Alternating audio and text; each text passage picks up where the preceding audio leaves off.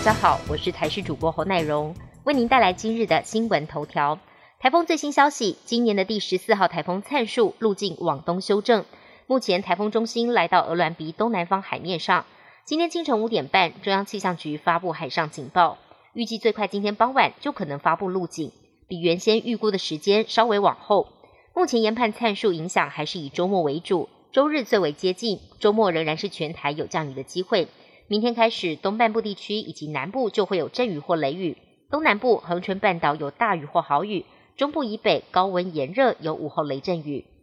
国内疫情升温，台北市今天总共三区四校有班级停课。松山区一所国中九号晚间十点紧急通知家长，校内有学生 PCR 阳性确诊，经教育局指示，该班共二十九人停课十四天居家学习，其余班级一共六百二十四人预防性停课一天居家学习。另外，相关接触学生会通知居家隔离。北市府已经指派联合医院，将针对该校师生进行 PCR 筛检。根据了解，确诊学生住在中山区。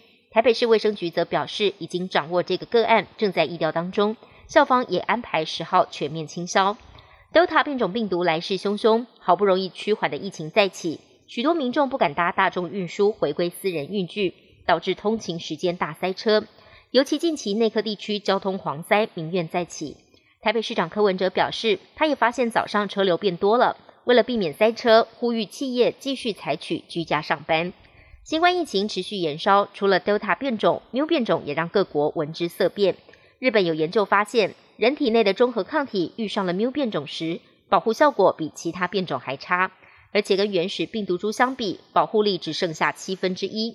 不过，专家强调，虽然保护力大打折扣，但疫苗的作用不只有产生中和抗体，还能提高免疫系统记忆，因此接种疫苗还是至关重要。